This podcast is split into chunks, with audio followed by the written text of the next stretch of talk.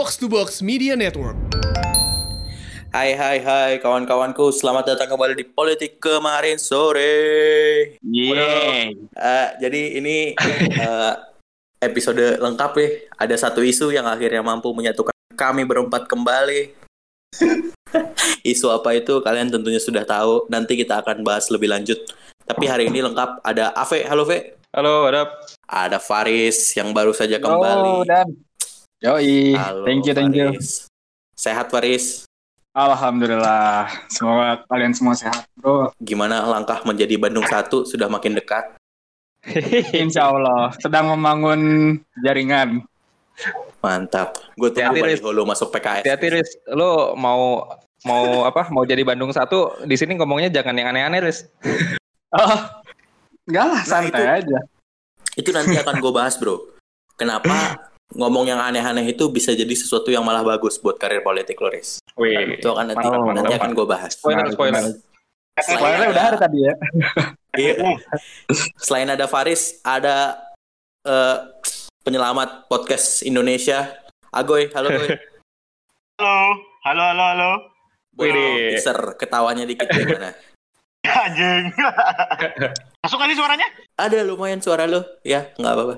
Mantap. Walaupun agak-agak hilang sedikit lah kayak suara rakyat kecil. Uh, Gede. Tadi, uh, tadi. uh, uh. Eh, hari ini kita mau ngomongin apa ya? Mau kita mau ada recent update karena ternyata ada yang kangen sama recent update kita. Alhamdulillah. Terus kita mau ngomongin calon-calon yang kita anggap menarik nih di Pilkada 2020. Nah, nanti mungkin akan ada dari beberapa daerah. Baru kita akan ngomongin isu yang menyatukan kita ini seorang yang membuat kita punya excitement berlebih lagi terhadap politik. ini sosok yang luar biasa yang kita akan ngomongin nantinya. Silahkan V, boleh diambil alih setelah Ya, pesan-pesan berikut ini. MK tentang rumput eksekutif sudah dibahas. Dibilang nggak ada naskah eksekutif, eh, naskah ada nih, as- naskah ada, naskah ada akademisnya. Yang bener aja, apa kita orang tolol semua? ya. Ya, jadi kita pertama pertama-tama kita mau recent updates ya karena em, udah mau mendekat, mendekati Desember pilkada serentak katanya sih 9 Desember. Walaupun Ya, 9 Desember. em, walaupun itu kan setelah di ini ya setelah diundur ya yang pada akhirnya Valdo Maldini jadi bisa jadi bisa nyalon lagi gubernur apa gubernur Sumbar. Dia nggak lanjut ya, jadi bupati berarti ya. Jadi setelah dia Ditinggalin, jadi gubernur, apa kurang satu hari umurnya, terus kemudian menggugat ke MK, di MK gagal, terus kemudian jadi bu, jadi calon bupati, eh sekarang jadi calon gubernur lagi. Emang sangat Valdo sangat Maldini itu emang moto hidupnya kayaknya jalani dulu aja ya, V ya. Iya. Kayak dia take it the literal way gitu loh, jalan dulu aja lah.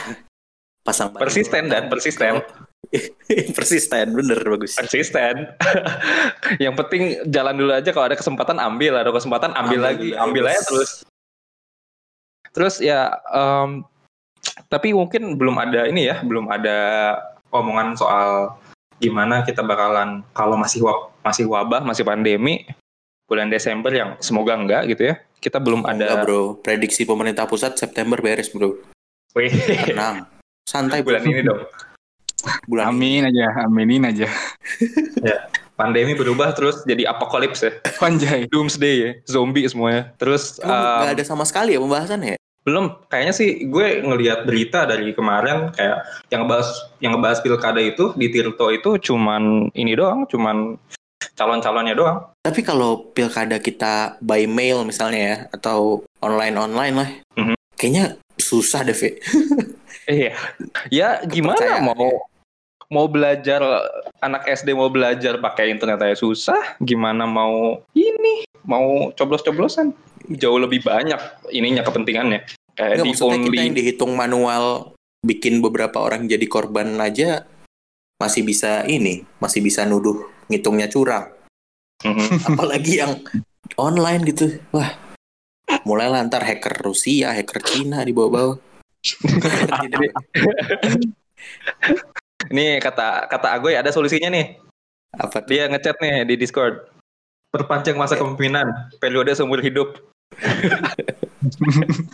Pemilihan umum sudah tidak relevan. Karno dong. Pemilihan umum sudah tidak ada relevan. Benar gue.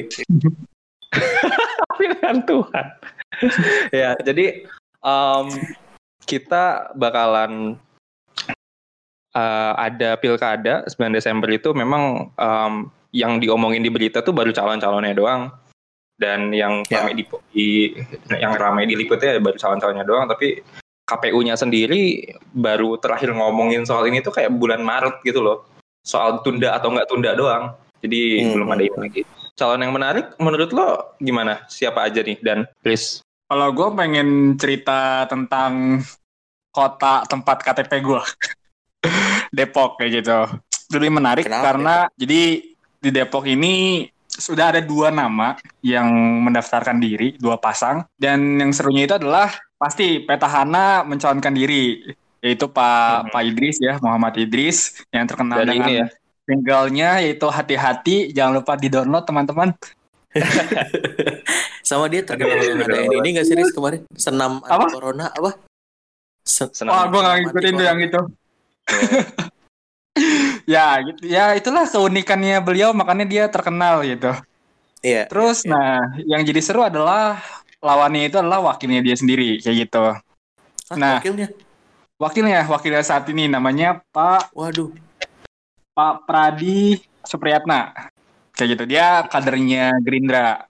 Nah, yang menjadi seru adalah ini terny- ternyata terjadi pecah kongsi kayak gitu. Jadi dulu pas menang Pak Idris dan Pak Pradi ini satu kan satu koalisi ya PKS dan Gerindra. Mhm. Nah, isunya karena sejak kemarin ya keputusan Gerindra masuk koalisi pusat gitu ya, koalisi- pemerintah akhirnya terjadi pergesekan juga di di grassroots gitu, khususnya di daerah Depok. Kayak gitu. Jadi akhirnya masing-masing pindah gitu ya. Pak Pradi ini koalisi dengan namanya Bu Afifah Alia dari PDIP. Nah, Hmm. ya seperti kita ketahui kan selama hampir 15 tahun gitu ya, tiga periode wali kota sejak Depok jadi kota sendiri gitu ya. Itu PKS yang menguasai kan, kayak gitu. Itu susah banget sampai lima tahun eh lima tahun yang lalu juga kan PDIP berusaha tapi ternyata masih kalah kayak gitu. Nah sekarang, tetapi posisinya adalah dari be- dari beberapa survei dan ya banyak yang menyuarakan Pradi Afifa ya pasangan yang satu ini yang sebagai eh, yang baru gitu ya membawa suara baru gitu Le- lebih diunggulkan kayak gitu mungkin karena aksi-aksi super uniknya Pak Idris gitu ya sebelum sebelumnya akhirnya muncul gitu muncul mun- apa muncul suara untuk mengganti wali kotanya kayak gitu ini yang jadi jadi jadi, jadi seru sih kayak gitu dan Hmm. PKS kan dia karena suaranya besar di legislatif dia bisa mencalonkan sendiri kayak gitu. Makanya wakilnya Iya, Pak iya. Idris sekarang yang dicalonkan itu dari kadernya PKS namanya Pak Imam Budi. Atau disingkatnya kalau di berita tuh IBH. ya kita akan lihat apakah akan ada wali kota baru gitu ya ataupun masih akan bertahan dengan dengan Pak Idris kayak gitu karena ya kita tahu juga PKS tidak hanya kadernya tapi memang apa ya orang Depok ya kalau kita lihat kan cukup cukup agamis ya istilahnya katanya. Cukup lah ya, Riz ya. gue nggak tahu lah, gue nggak bisa menilai. Yang nilai kan Tuhan. Yang nilai kan Tuhan, bukan gua. ya begitulah. Silakan dipilih aja pokoknya. Iya, jarang di mana incumbent itu partai pendukungnya lebih sedikit. Ini kan partai pendukungnya incumbent ini Pak Idris ini cuman tiga ya. PKS, Demokrat sama siapa gitu satu lagi. Dan itu P3. kayak cuman cuman 17 kursi Hmm, ya lawan betul. 33 kursi, lawan 33 kursi yang koalisi gemuk di PDIP dan kawan-kawannya gitu. Dan Ya, jadi- emang Emang Apa? satu narasi berarti, Ve. Jatuhkan PKS, Ve. jatuhkan PKS. Jauhin PKS dari Depok 1. Itu narasi ya berarti. Tapi Ya, tapi itu bener loh, itu bener loh. Memang tadi tadinya yang dominan itu justru di Pak Idris dan Pak IBH ternyata. Mhm. Tapi jadi sebelum sebelum mengusungkan nama tadinya tuh udah udah udah cukup padat lah dibanding eh, koalisi yang satu lagi gitu, yang lawannya kayak gitu. Nah, tapi ketika ternyata milih lagi Pak Idris yang dicalonkan, akhirnya mundur tuh si, si koalisi ini. Jadi yang yang lebih lebih lebih gemuk sekarang justru yang pendatang lah ya istilahnya ya. Oh karena tadi Calon-calon kursi wakilnya kosong kan, bisa diisi partai lain gitu. Tapi dia memilih ngisi PKS lagi gitu ya. Iya. Oh, baru. Iya betul. Gak ngerti baca peluang berarti si bapaknya. gitu. merasa ini merasa merasa udah pasti menang gitu. Iya iya. iya. Ya tapi memang em, anginnya anginnya kencang di kencang di ini sih kencang di yang bukan incumbent karena Hmm. mungkin udah agak-agak agak-agak ini ya udah agak-agak jenuh gitu 15 tahun Yes, sama iya. PKS. Ya. Tapi mereka Dan- pecah koalisi kenapa Riz? Karena bikin lagu nggak ngajak, bukannya apa gimana? nggak diajak bikin lagu, lo ide-ide sendiri Iya. gitu apa gimana? Gue gue belum menemukan detailnya sih kayak gitu. Apa? eh Tapi tadi yang di, diberitakan lebih lebih ke arah sana sih dari dari pusatnya ternyata ini berakibat juga ke apa ke daerah-daerah juga kayak gitu. Terus juga Oh. mungkin memang tadi melihat ini sih melihat kondisi tadi mungkin kejenuhan mungkin terjadi ya kayak gitu. Mhm. Terus juga punya peluang gitu kan. Karena Gerindra Iya, iya, iya. maksudnya bisa dia dengan suaranya dengan punya 10 kursi berarti kan dia bisa memimpin koalisi kan bukan jadi pendamping doang gitu. benar-benar. itu sih pasti ya paham lah kalau parpol mah pasti ingin ingin kekuasaan gitu istilahnya kan. Ingin ingin Iya, yang iya. lebih lebih atas gitu. Itu sih udah yang biasa terjadi lah kayak gitu. Kita nggak perlu kaget harus. Bukan bukan parpol sih Riz. itu maksudnya. Iya paham lah kalau Gerindra mah selalu ingin lebih di atas PKS harusnya gitu loh. Yes. Kayak siapa tuh? Jadi inget inget gitu ya. Wah sedih. Itu sekarang Iya, iya. kursi wagub Iya, di iya, Gembat Gerindra juga kan. Iya. Sedih lah. Ya. Ya itu Depok ya. Terus ada gimana tuh? Ada ada ini lain nggak? Ada yang menarik nggak di daerah lain? Di Surabaya juga lumayan seru tuh. Eh, maksudnya kan kita udah dua dua periode gitu ya melihat Bu Risma memimpin Surabaya. Tapi kalau secara partai sebelumnya kan PDIP juga yang yang cukup kuat di Surabaya ini kebalikannya dengan Depok ya. Ini di sini Surabaya yang lebih lebih kuatnya itu adalah PDIP. Dan nanti ternyata lawannya itu adalah diusung 8 partai. Jadi PDIP lawan semuanya kayak gitu. Ini jadi seru sih. Karena Oh eh, gitu. PDIP punya Jadi, punya suara Kebalikannya. Depok ya. Kebalikannya Depok ya, Chris. Kebalikannya Depok. ya terlihat berarti kan ya seperti apa karakter masyarakatnya, suka pemimpinnya yang seperti apa. Nah, karena karena dia punya kursi yang juga lebih banyak, PDIP dia akhirnya berani mencalonkan diri sendiri kayak gitu. Jadi wali kota dan wakilnya dia memilih sendiri. Cuman yang jadi jadi apa? Jadi cukup perbincangan itu tadinya itu yang mau dinaikkan itu adalah uh, wakilnya Bu Risma namanya Pak Wisnu Sakti Buana. Dia udah udah satu periode. Lebih sedikit karena di periode awalnya Bu Risma sempat nemenin sebentar waktu itu sekitar setahun dua tahun. Nah tadinya dia yang di di paling depan kayak gitu, tapi ternyata pas di hari akhir Pak Wisnu diminta legowo karena yang ditunjuk adalah anak buahnya Bu. Risma yaitu Pak Eri Cahyadi. Yang sebetulnya dia bukan kader PDIP kayak gitu. Ini yang jadi menarik juga karena wah tumben di luar di luar kader gitu PD so- se- apa sebesar PDIP dengan kadernya yang banyak gitu. Akhirnya dia memilih non part yang dari non partai gitu non kader kayak gitu. Jadi makanya sempat sempat apa ya ada apa namanya ada isu-isu ya di internalnya agak-agak goyang gitu. Dan memang banyak apa ya banyak pengamat juga lihat ini ke depan akan akan jadi satu momentum untuk lawannya justru. Karena dengan keputusannya PDIP memilih Pak Eri gitu ya, bukan Pak Wisnu, itu akan ada suara-suara dari internal yang justru pindah ke lawannya. Nih goyang Gitu sih ya. Gitu. Oke. Nah tadi lawannya ini juga sebenarnya menarik sih. Lawannya adalah Pak Irjen Mah- Mahfud Arifin. Dia dulu Kapolda Jatim. Jadi bisa di- dikatakan ya ini lawannya nggak sepele lah. Ini pasti suaranya cukup kuat gitu kan. Tapi yang Ada yang gua Kapolda. setelah gua Kapolda setiap setengahnya setiap kali lebaran kalau ke Jatim kelihatan lah mukanya ya. Ada mukanya selamat lebaran, hati-hati di jalan gitu. Kapolda kan sering kayak gitu.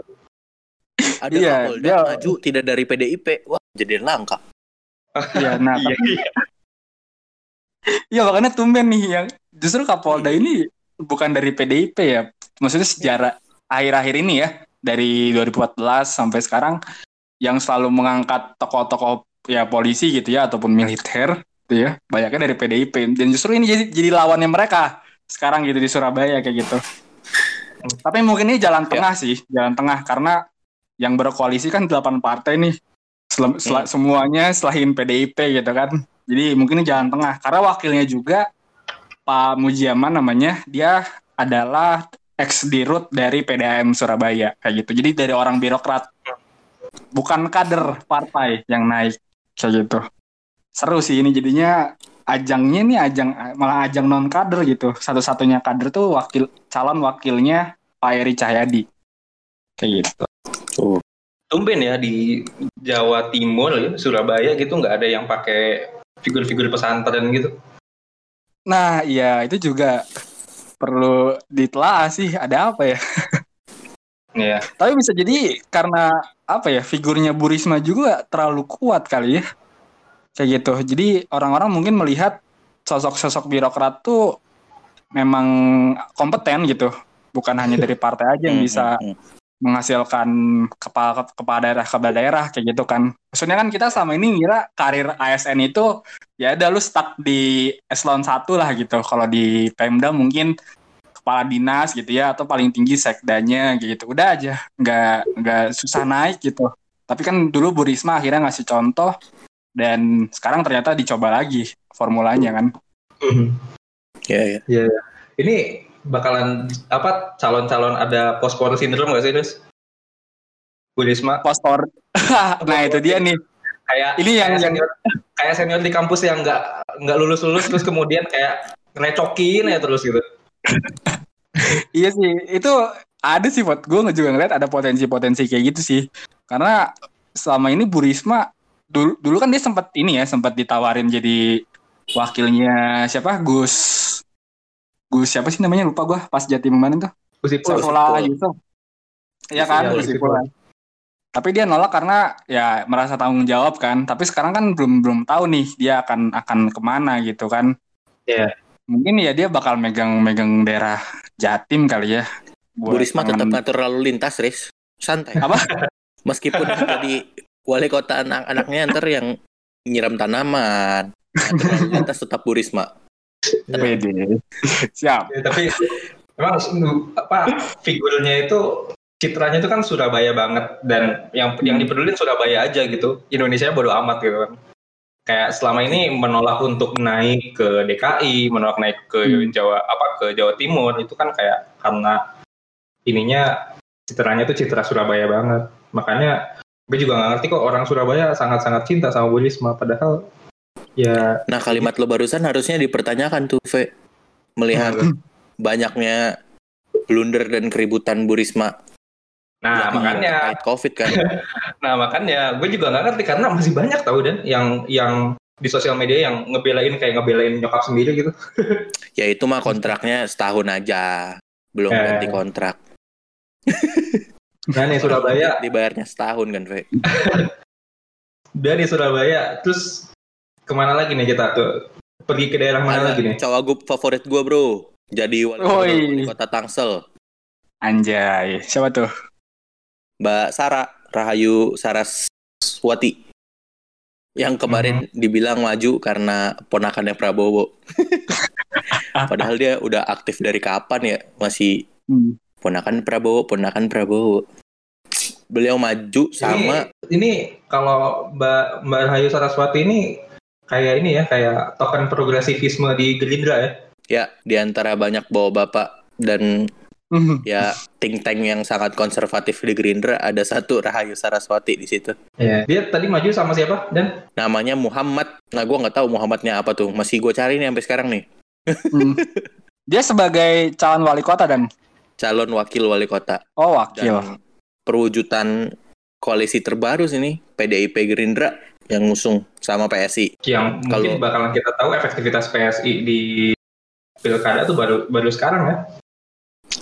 Kan sebelumnya juga ini ada satu calon independennya PSI yang mas maju tapi nggak lolos ini kan KTP Mas Hmm. Koko Dirgantoro Oh iya. kan awalnya maju wali kota Hmm. juga tuh kayaknya calon-calon independen ini semua ya deh. semua ya yang dari PSI ya Iya. Kayaknya yang cuman sa- yang sampai ke ballot sampai ke tempat coblos KPU itu cuman jagoan kita Faisal Basri deh kayaknya deh. Iya. Yang yang Iya, benar-benar iya, dapat iya. KTP banyak itu. Ian Ernest juga gagal ya di Batam ya. Iya. Dia akhirnya Iya gagal mundur ya. semua Rian mundur Eh, ini Jurgen di Depok mundur Iya, ini sama favorit Koko kita mundur. juga. ya nggak tahu deh Ya. Valdo nih Valdo juga nggak jadi independen kan emang Valdo dari awal lebih ngerti emang Ya, kalau Surakarta nggak usah lah ya. udah banyak yang Iya. udah banyak yang bahas. Nggak usah lah Iya, ya itu iya. udahlah. Yang mantu terus yang anaknya sama itu itu nggak usah deh Ya udahlah. Iyalah. Terlalu- Lu ngapain ngomongin satu orang lawan kotak kosong? Capek coy. Nggak seru, nggak seru. Udah itu. Udah, udah banyak yang lain yang Iya. ngomongin. Ya, kalau tadi kan kita udah ngomongin ke, apa kepala kepala daerah nih, calon calon calon kepala kepala daerah. Nah, eh, sebenarnya kan yang membangun di daerah itu kan bukan cuman pemi- apa, pemerintah daerah aja ya, walaupun Ya. ada otonomi daerah, tapi kita juga tahu sebenarnya ya pemerintah juga bangun eh, banyak infrastruktur gitu di daerah. Nah, betul kementerian yang bertugas untuk membangun banyak hal di daerah itu, terutama adalah Kementerian PUPR. Nah, Kementerian PUPR, mereka bikin em, podcast, namanya podcast Sigap Membangun Negeri. Jadi, eh, kalian semua yang biasa dengerin podcast, eh, bisa nih check out podcast Sigap Membangun Negeri. Mereka itu kemarin udah ada episode, eh, satu Ya. episode, itu kok episode nama apa, judul episodenya tuh kenal kementerian lebih dekat. Wih, itu lo tahu isinya apa aja dan gue barusan dengerin itu lebih ke pengalaman si bapak mengurus proyek-proyek yang ada di pelosok gitu sih. Terus dia nyeritain kenapa proyek itu penting. Terus eh, dari mulai dia masuk, perubahan apa yang udah dia bikin di daerah itu sampai sekarang eh, misalnya kemudahan akses terhadap listrik, kemudahan akses terhadap internet itu udah terwujud. Jadi pokoknya si podcast Sigap Membangun Negeri ini tujuannya pengen ngebahas bagaimana perkembangan pembangunan di masa pandemi ini. Terus apa saja Nice. infrastruktur pendukung eh, yang udah dibangun untuk membantu penanganan COVID-19 di Indonesia. Terus juga bakalan ada pembahasan seputar transformasi digital yang tadi gua bahas tentang gimana caranya PUPR beradaptasi dalam kondisi pandemi ini menyampaikan pesan-pesan yang ingin disampaikan keluar. Salah satunya melalui YouTube channel dan juga ada di podcast Sigap Membangun Negeri. Podcast ini persembahan dari Kementerian PUPR bersama Box to Box Media Network. Silahkan didengar di pemutar podcast kesayangan Anda. Cus. Oke, siap kawan-kawan. Mari melanjutkan. ya tadi kan kita udah ngomongin em, yang daerah-daerah tuh. Nah kita ngomongin yang pilkada itu kan tadi kan pilkada 2020 nih. Nah kita lanjut ke 2024 yang pemilihan langsung untuk presiden. Emang langsung gue Ya langsung lah. vaksinnya belum ada. Vaksinnya vaksinnya belum ada. Masa ya empat tahun nggak ada vaksin? ya ya oke Aduh, oke. Jangan sampai deh, jangan sampai. Ya, do- jadi 2024 ini belum belum sampai berapa bulan di 2020 ternyata udah rame gitu ya. Terakhir ada yang nyalon tuh. Tiba-tiba bannernya ada di Depok gede merah-merah. Oh, gua ngeliat dah. Aku ini sering lihat anak jalanan nih. Pasar minggu banyak. Di pasar minggu ada dua. Lo Bandung Jakarta berapa kali ngeliat baliho giring, Goy? Eh, empat empat. Gue kirain, Mantap. oh ini jalan, oh udah baliho giring keempat ya udah deket berarti Bandung. Udah nyanyiin balihonya masih tahun ribu. Dikirain mau ini ya, dikirain mau bikin bikin konser reuni atau konser amal gitu ya. Wah, cereuli. Eh ternyata jadi capres. Tapi ceritanya gimana sih ini? Kok dia bisa jadi capres? Ya, eh Giring itu kan jadi capres setelah jadi sebelumnya jadi PLT, PLT Ketua Umum eh, PSI yang pusat ya, DPP PSI pusat gitu. BTW ini Itu bakal calon ya bakal calon ya, belum Belum capres ya? Nggak ada gue dia langsung presiden. oh, iya. Untuk presiden. Oh, Kalau iya, betul. ternyata harus bakal calon dia nggak ikutan. Bentar lagi sebenarnya apa namanya? Deklarasi kami tuh mau nyari giring kan? Pak Gatot tuh lagi nyari giring sebenarnya. Tapi emang menurut kalian dia beneran? Iya, iya, Eh. iya. Sebelum masuk ke sana ada yang seru tau PS itu. Apa tuh? Apa? Kan mereka punya sekjen ya. Kenapa nggak sekjennya diangkat coba? Ini PLT. Oh iya. Pertanyaannya adalah di mana sekjennya? Ah, Ya sekjennya masih aktif kok si Raja Juli Antoni. jadi Iya, secara Sekjennya kan elektabilitas tidak tidak menjanjikan dan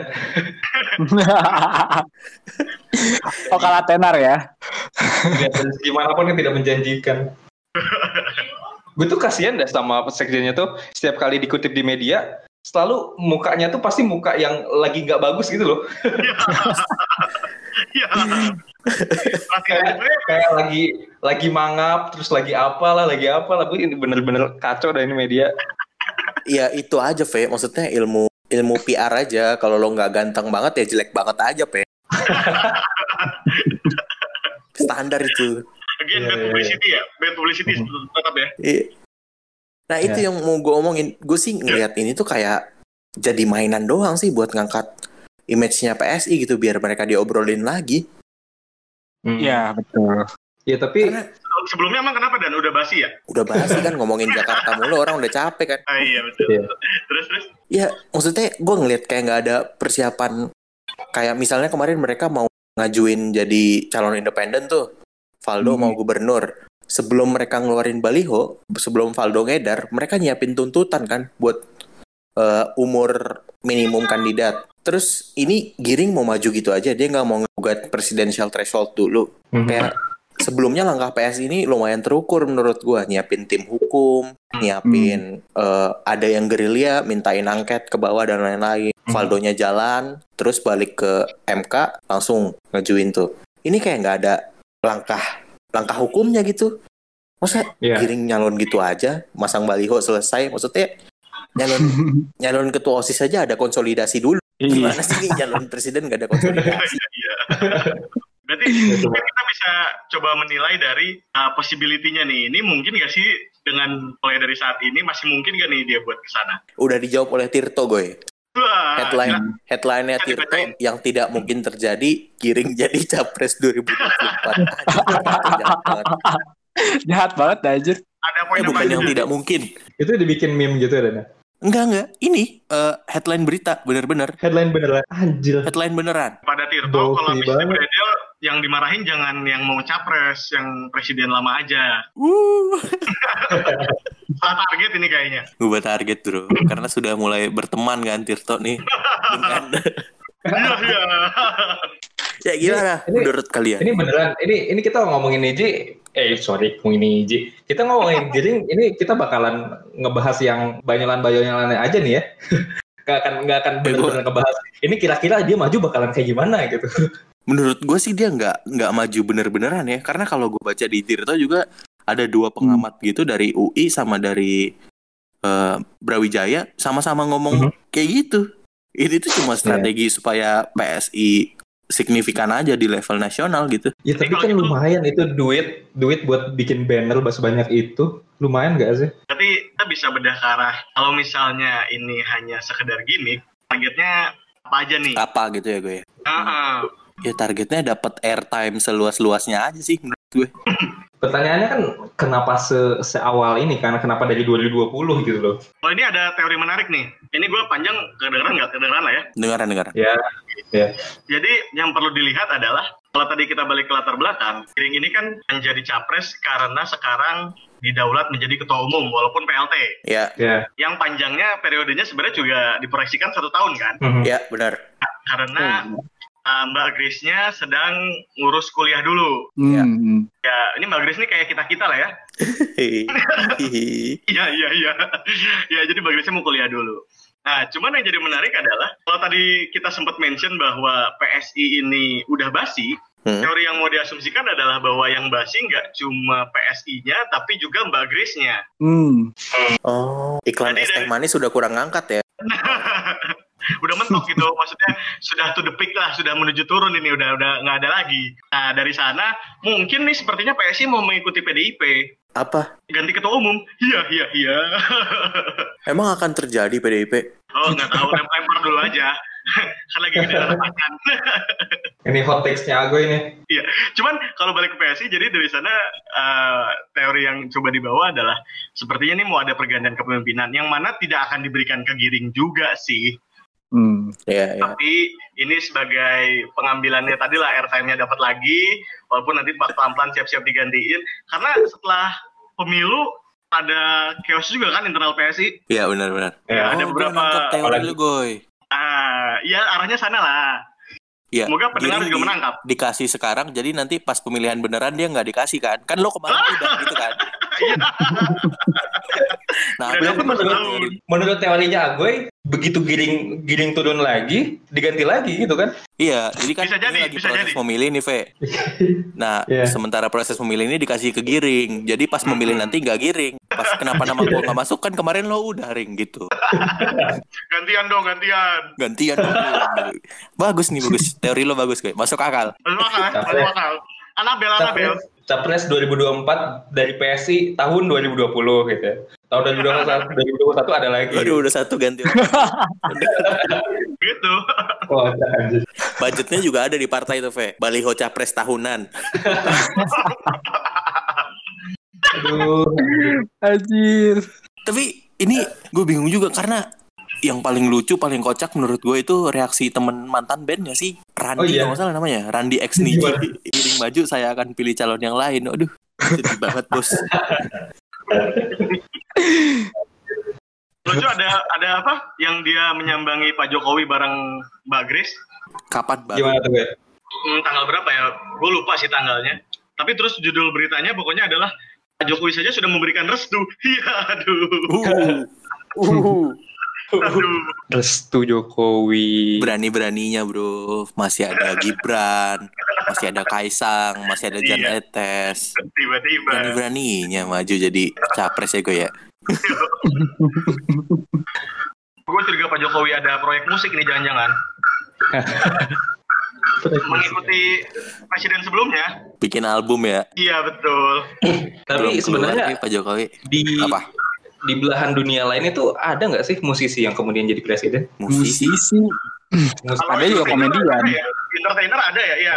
komedian ada, aktor ada. Kalau jadi politisi mungkin banyak ya musisi jadi politisi. Tapi kan kalau jadi presiden, Kanye West kan tapi mundur. oh iya, Tanya wes. Kanye, Kanye, Kanye. West. Niat lo Kanye West? Jangan, jangan ngelihat dia sebagai musisi dong, Ve. Apa dong?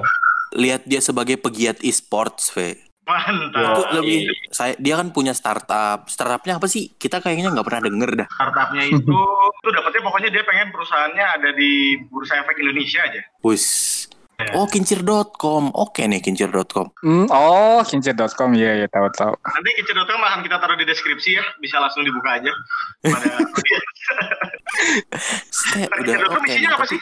Berita karena ini sih pop gitu, pop culture. Ada Kayak Vice game gitu, kayak Vice. ada gaming segmen.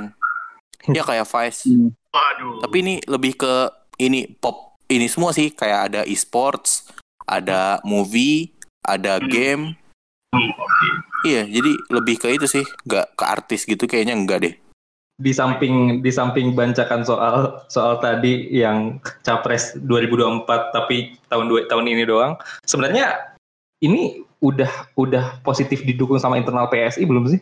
Gue gue sampai sekarang nyari komentar Valdo sih. Belum belum ada ya? Iya, gue gue nunggu Kalau komentar lihat Valdo beritanya, banget sih. Kalau lihat beritanya ini kan hasil dari rapat seluruh anggota Pengurus Pusat kan, anggota DPP kan. Aha. Berarti harusnya at least buat setahun nih sudah bulat suaranya. Hmm, cara hitam di atas putih ya. Ya, capres selama setahun ya. Nah, Hmm, hmm. Nah, kalau setelahnya nanti kita lihat rapat tahun depan itu. ya lihat aja nanti kalau Mbak Grace udah eh Sis Grace udah balik lagi di Singapura mungkin kayak ya bro bro giling bro giling ya sudah ya sampai sini saja Bagian saya terakhir, ambil alih lagi bagian terakhir. Andaikan ini ternyata beneran tidak gimmick, terus PSI secara internal juga pada mendukung. Kita bisa dapat harapan apa nih dari Giri- Giring kalau beneran jadi capres? Gue mendukung sampai tahap dia ngajuin banding presidensial threshold sih gue. Kalau udah jadi dikabulin, gue cabut. mendukung Oke, thank you Bro Iya, iya, Giring. Perjuangannya gue cabut. Thank you Bro Giring. Mungkin dari sana bisa jadi menteri lah ya. Iya. Pokoknya yang gue harapkan dari PSI sekarang itu cuma tim hukumnya aja deh. Sisanya Hmm. Iya, iya. Itulah sisi Lebih dari meyakinkan ya. kan. Sepertinya sisi positifnya itu doang ya. Ya, soalnya gue kalau- apa. ah, gue bilang sisi positifnya itu doang. Karena gue tidak percaya sisi positif dari PSI gue. Iya, iya. Iya, masalahnya itu kan dari awal PSI terbangun itu udah jadi bancakan kita berkali-kali. Soalnya soalnya memang secara apa ya, secara secara mendalam PSI itu nggak tampilannya anak muda tapi nggak pernah bisa nge-reach kita anak-anak muda yang benar-benar nginiin politik Iya. gitu loh. Pada akhirnya narasinya narasi narasi boomer, narasi milenial gitu-gitu aja pada akhirnya. Kalau giring maju Riz. majunya masih narasi kayak gitu ya udah pasti bakal ditinggalin. Gue Iris. Lo tau nggak siapa yang harusnya kita telepon tanyain kejadian ini? Coba. Mbak siapa namanya yang baju gua? Oh, Mbak Cinta, Cinta, Cinta. Halo Mbak Cinta. Bukan. Siapa? Yang Iya. lebih menarik sebenarnya Om Farhan. Karena waktu itu pernah kita tanyain Iya iya iya iya iya iya benar. Oh iya dia pernah itu. ngomong ya. pernah nanya ke Om Farhan kan. Gini Iya, iya. gimana untuk jadi calon DPR waktu itu? Tanggapannya Kita coba agendakan apa? coba lagi lah Om Farhan atau cinta tapi cinta sekarang udah jadi ini wartawan fokus deh. Iya, Oh iya. Ganti. iya. Banting setir dia. ya. Banting setir iNews dia. Lebih lebih cocok sih. Bajunya tetap merah ya? Tetap merah bro. ya. Mantap. Buat pendengar baru PKS, eh, dulu kita pernah eh, interview sama Om Farhan. Itu episode berapa ya? Episode 12. Sebelah, 12. ya 12. Belasan, 12. belasan. Ya, silahkan silahkan dilihat lah. Ya Opini kita pernah Om Farhan tentang Om Farhan PSI. ngelempar sejumlah nama artis gitu. Oh iya, di situ keluar juga tuh kebencian Om Farhan. Eh kebencian. ya Keresahan, keresahan. Ya keresahan, keresahan Om Farhan terhadap caleg-caleg artis yang maju. Iya, iya. Salah iya. satunya yang dilempar oleh Faris namanya adalah Bro Giring. Iya, Hmm. iya. Ya, lihat langsung lah saat itu reaksinya Om Farhan gimana gitu ya. Mantap, mantap. Ya, ya, ya. Oke, Dan ya, udah Bro. tutup aja. Mari kita akhiri podcast hari ini. Oke. Silakan, Ave. Ya, sekali lagi terima kasih kepada Kementerian PUPR setelah mensponsori kami. Ya. Terima, kasih juga Ya. kepada dua additional player kita, Ve. Halo. Enggak. Original founder, original founder. Thank you, Ya. Ave, Agoy, Faris. Yoi. Yo, yo, thank See you. you depan guys. lagi ya. Dengan Insya kondisi yang Allah. lebih proper. Minggu depan Amin, amin. bikin lagi ya. Iya. Siap. Yo. Agoy, agoy. Ya, siap. See you next week, listener. Ya, sampai jumpa Yoi. di episode selanjutnya.